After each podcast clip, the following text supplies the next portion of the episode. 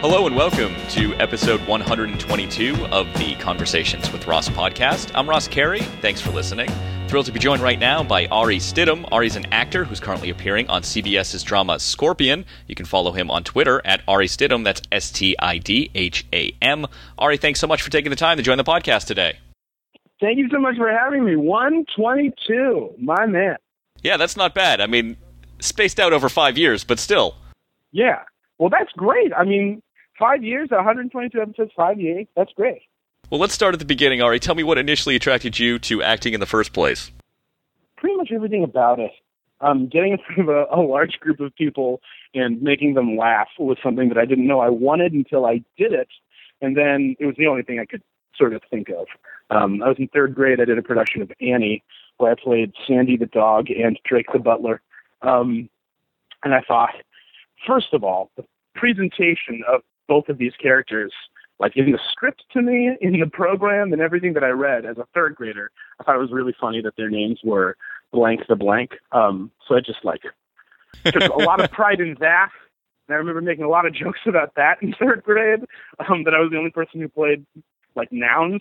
Um, like sort of that wasn't the joke that I was making. Now I'm smart enough to, to make the joke nouns, but um, just the butler and the dog. Uh, anyways, I, we did the show, and when I was Sandy the dog, I started snapping while the chick was playing Annie was singing like Tomorrow, and everybody started laughing at like me snapping, and I was like upstaging her, which is a total like sort of a dick move that I learned shortly after by the director, but it went really well. And that was the moment where I was like, oh, I caused people to be happy because I was young. I didn't realize I was also being a jerk off to her. Um, but uh, I was like, well, I want to make people laugh. I want to make people happy. And then I just started going to work on that and figured out the way to do it, not by drawing attention from anybody else, and tried to uh, go to school for it as much as I could instead of going to school for regular stuff that everybody else is going for. Acting for just about everyone starts as a recreation. How did it go from a recreation Yeah. to a career for you? Well, it went very quickly um, to working with professionals, but I, I don't. I it wasn't a career. Like I, I'd say my education was sort of um, unorthodox, just in in the way that it uh, it began with me as an apprentice in a Shakespeare company at 13. Um, my brother and I were just playing like the page roles and like the young like the young nephew of the the duke roles in these shakespeare plays that these uh regional actors who were actors equity would, would do um so we were working with equ- equity actors learning about the bard like sort of through our summers and our winters and then i decided to homeschool so i could like really focus on that and i really like devoted a, a good deal of time to that even though it was technically an extracurricular activity um so when i sort of got the bug and learned sort of the rules about knowing your stuff before you st- like stand on stage,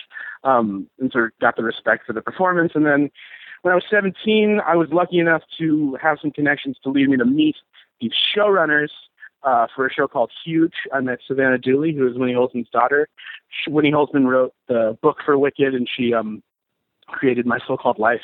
She's an amazing writer. Um, and her daughter Savannah had sort of developed the show with ABC Family. She was still writing the pilot, and I had gone to Fat Camp That's a real person. Um, so she interviewed me because the show was a teen soap that took place at a Fat Camp. And when I uh, sort of looked at the project, they had this whole like online national search for the cast of Huge.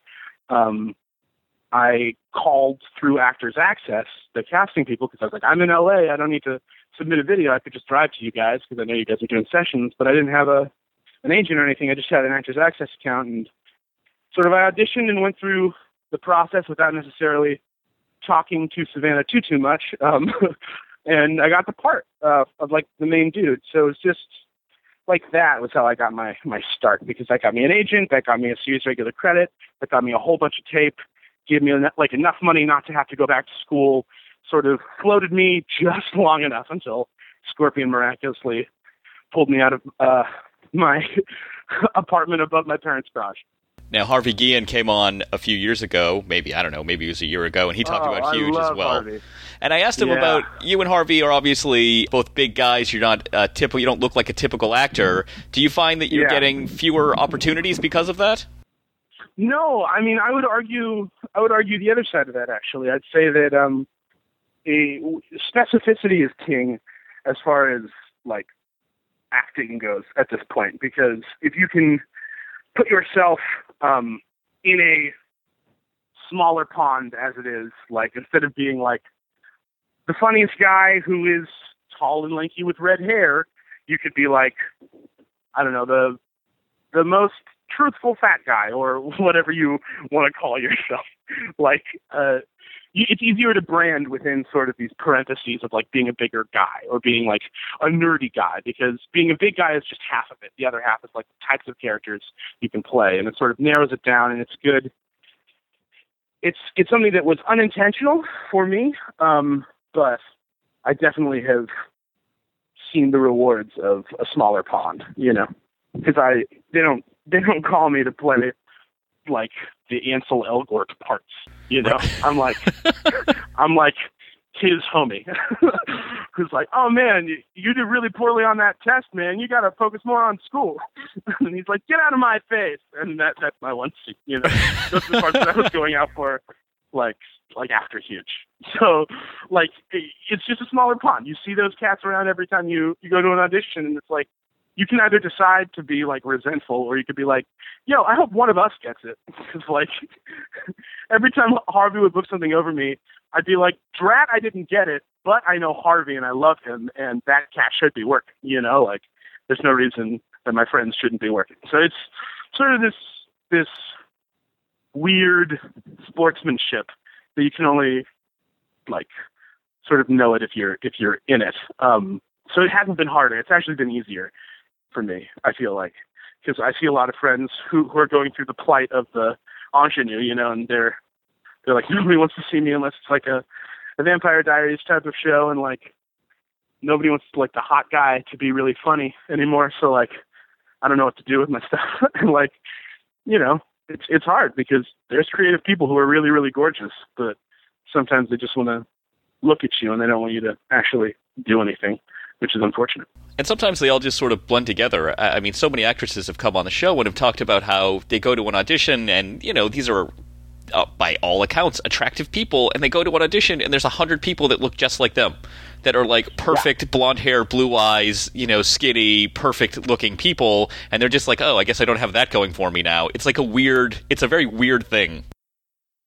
Yeah, but it's like, why was that ever a thing that you had going for you? That's, I guess that's the perspective that being a fat guy offers me. Is like, why I could never ever look at my looks as a way that was like, you know what?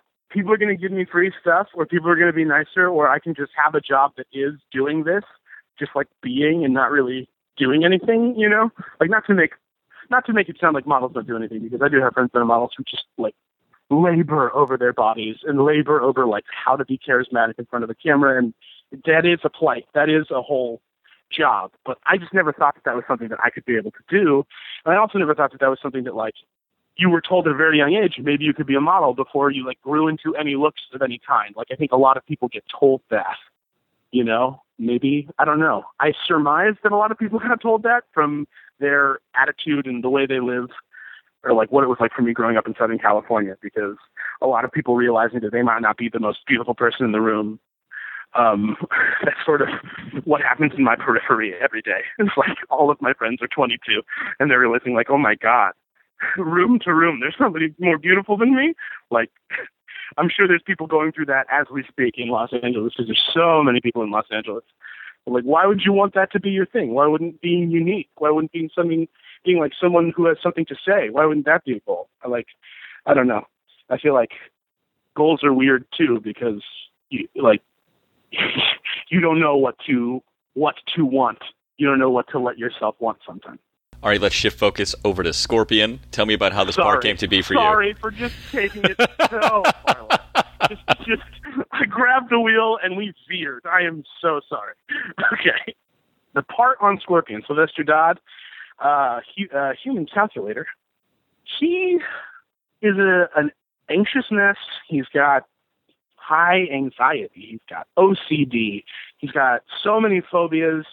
Shaking a stick at the phobias wouldn't wouldn't do a thing. They wouldn't even pay attention to the stick. Um, he came to be from the mind of Nick Santora, he, who I think wrote all of his worry that he has as a human being into one character, but also gave like this incredible power to him. Um, so he's he's got a bunch of empathy to him, and he's just a whole mess of emotions, but always trying to stay positive because he knows around every corner looms imminent disaster. Um, he's he's plagued with problems, but he's like the funnest character to play on Earth, and he's like, I don't know, one of one of the many members of Team Scorpion. And what did the producers initially tell you about the show when you first got the part? This is a show based on a real person. Uh, this is a show based on the idea that smart people can change the world, um, and you don't need to be necessarily like a cop or a firefighter or someone who who needs to go through any specific construct to be a good person. You could be an every person to like make a change and be positive and sort of like change the world, you know, and um, sort of like it's bringing it's about bringing awareness about the high IQ people in our everyday lives who might not know how to relate to us because they could actually end up being our saviors. Um, it's about fun. It's about creating a family. I mean, there's a there's a whole lot there's a bunch of aspects to our show. Um, it's just a fun action adventure show. They they told they they we I heard a lot of different things from a lot of different people because we have so many producers. So there's so many um, different elements to our show because our show is an amalgamation of a lot of different stuff. Um, but basically, it was just the disasters are real and your powers are real and it's all practical. Um, and so that's what we go with every episode is just being as truthful to the text as we can be and being as practical as we can be in these incredibly insane situations. What was your audition process like for this? How many did it take to land the gig? One. Um, I went in on a Saturday morning at 11 a.m. I got the call the night before to learn the sides. The part was written for an African American man who was 35 years old. Um, was the character breakdown that I got, and so I was like, I just got to bring my own thing to this. And I showed up at 11. I did it once. The casting director, who is awesome, Denise Chamian, um, said thank you, which is the worst thing you can hear as an actor because you don't know. It's like did i do it good? Did i did i bring what i wanted to it? Yes but do i know what she thinks?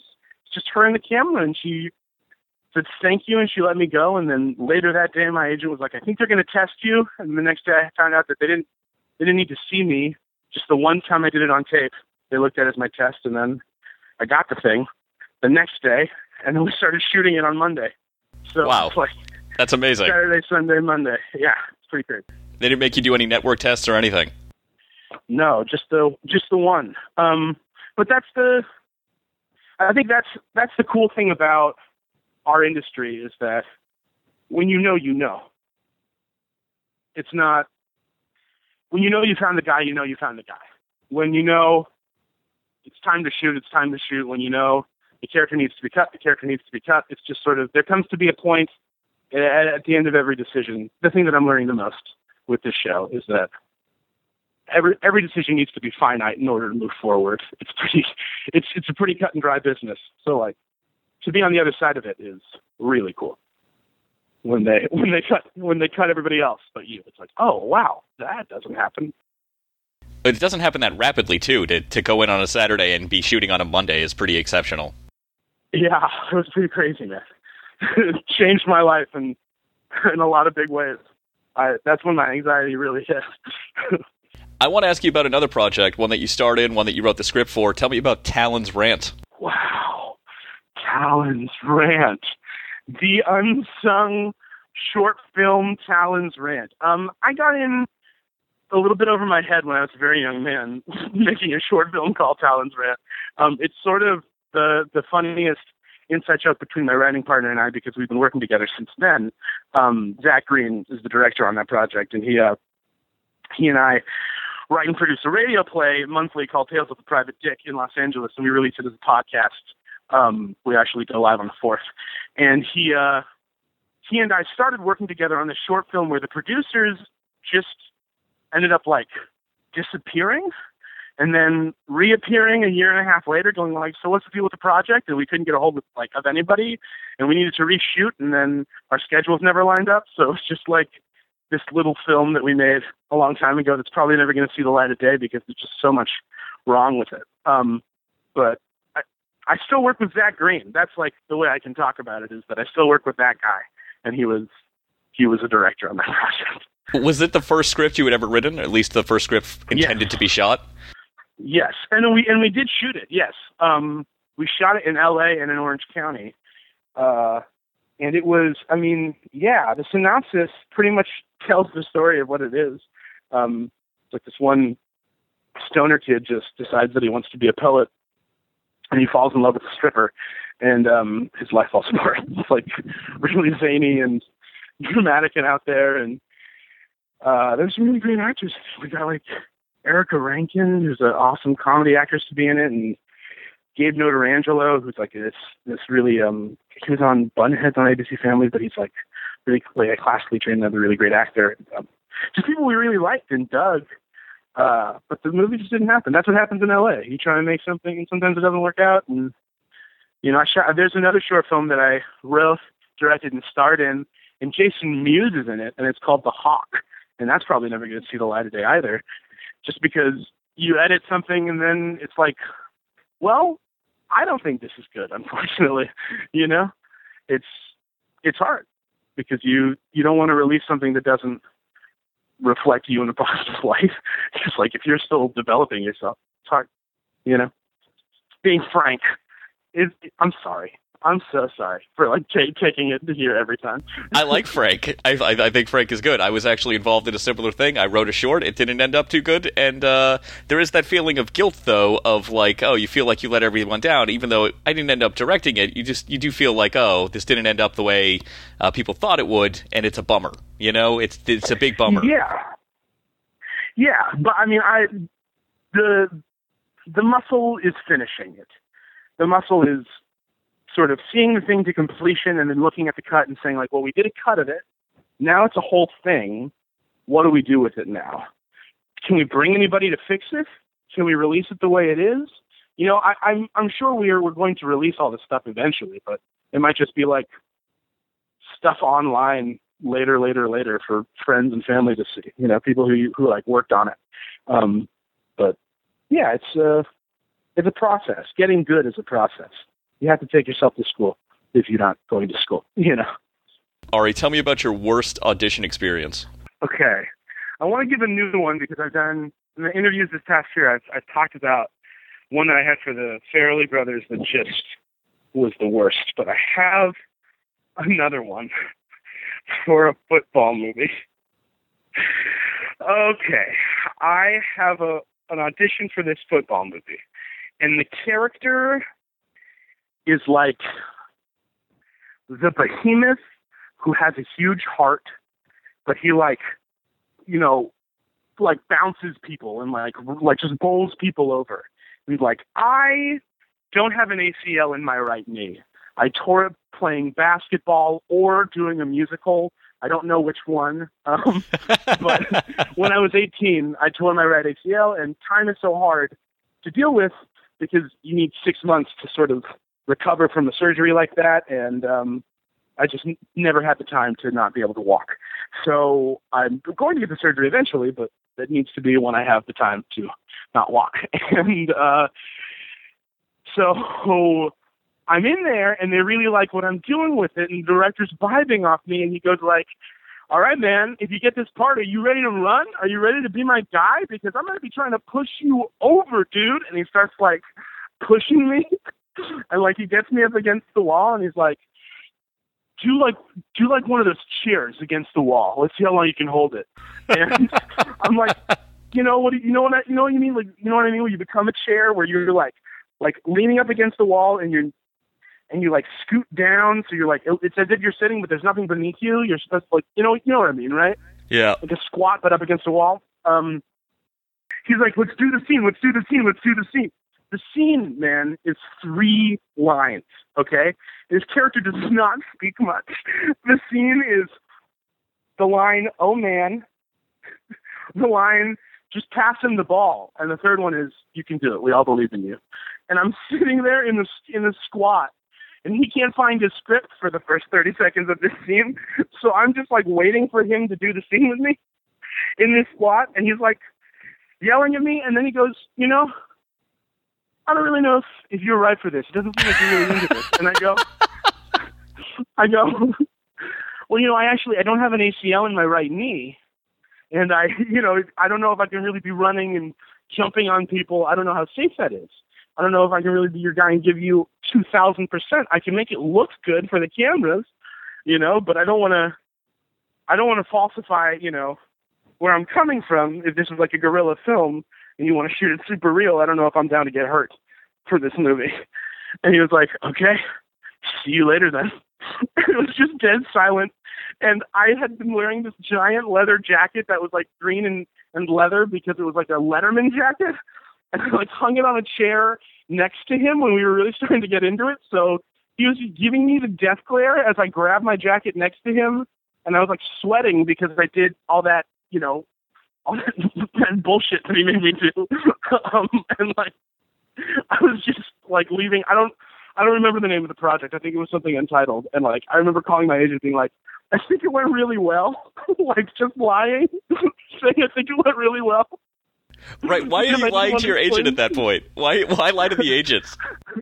it was like, I, I don't want them to think it was a total failure. It was like at that moment, was at that moment of embarrassment that most actors sort of get at and stay at for a little bit. I was there for a couple of years where I was just like, I want him to think that I'm doing okay. Like I want him to think that I'm not freaking out after every audition if I like don't nail it. Um, but it was it was at a it was at a very funny time in my life, and um, that was probably the worst audition experience because it was just like so physically demanding, and he was so like such a character. I didn't know how to how to handle myself. Did booking Scorpion change the type of things that you go out for now? Are those auditions a thing of the past? No, no, no, no. I every project is different.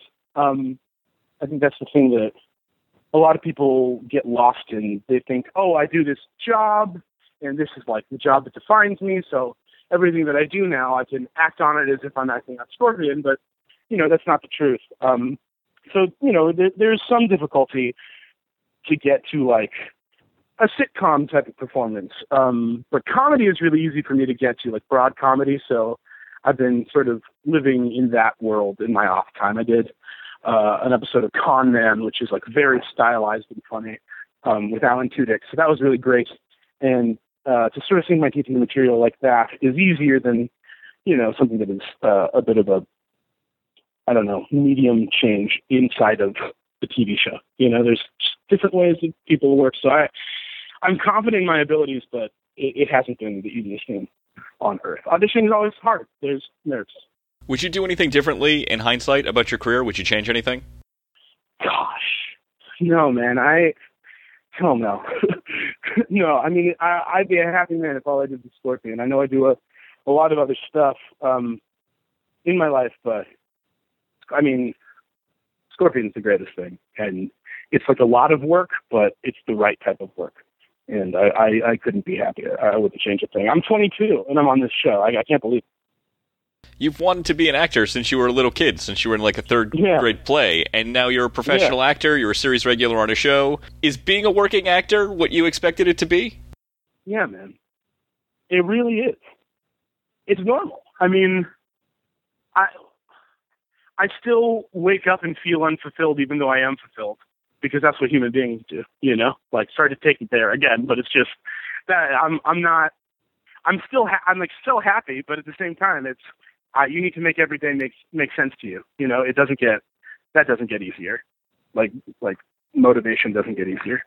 And so I still have a lot of stuff to work on, but as far as an artist, as far as like a professional actor, are you kidding me? This is insane. I couldn't ask for anything better. It's like the, it's like the, the greatest gift on earth. Um, yeah, I'm super grateful. You've been listening to Ari Stidham. Ari's an actor who's currently appearing on CBS's drama Scorpion. You can follow him on Twitter at Ari Stidham. That's S T I D H A M. Ari, thanks so much for taking the time to join the podcast today.